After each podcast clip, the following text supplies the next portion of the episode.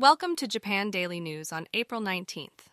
Let's start with some headlines from today's news. The Cabinet Office has canceled the use of posters for the prevention of sexual violence among young people due to similarities with other works and inappropriate production processes by a contractor. In the case of the explosion at a fishing port in Wakayama City, the suspect who threw the explosive at Prime Minister Kishida had filed a lawsuit against the government over dissatisfaction with the electoral system. The police are investigating whether dissatisfaction with the electoral system was the motive for the attack. In the helicopter accident involving the Ground Self Defense Force in Miyakojima, Okinawa, one more person, believed to be a member of the team, was found dead, bringing the total number of confirmed deaths to six.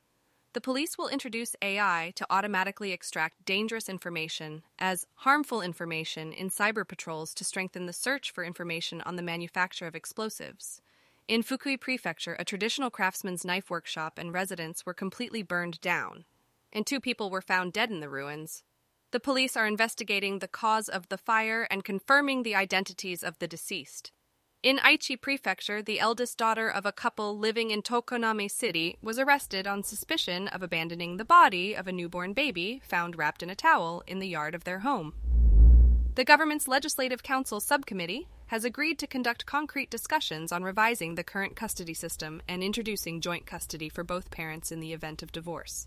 Finally, in preparation for the traditional Nagaragawa Ukai next month, a health checkup was conducted on the cormorants in Gifu City.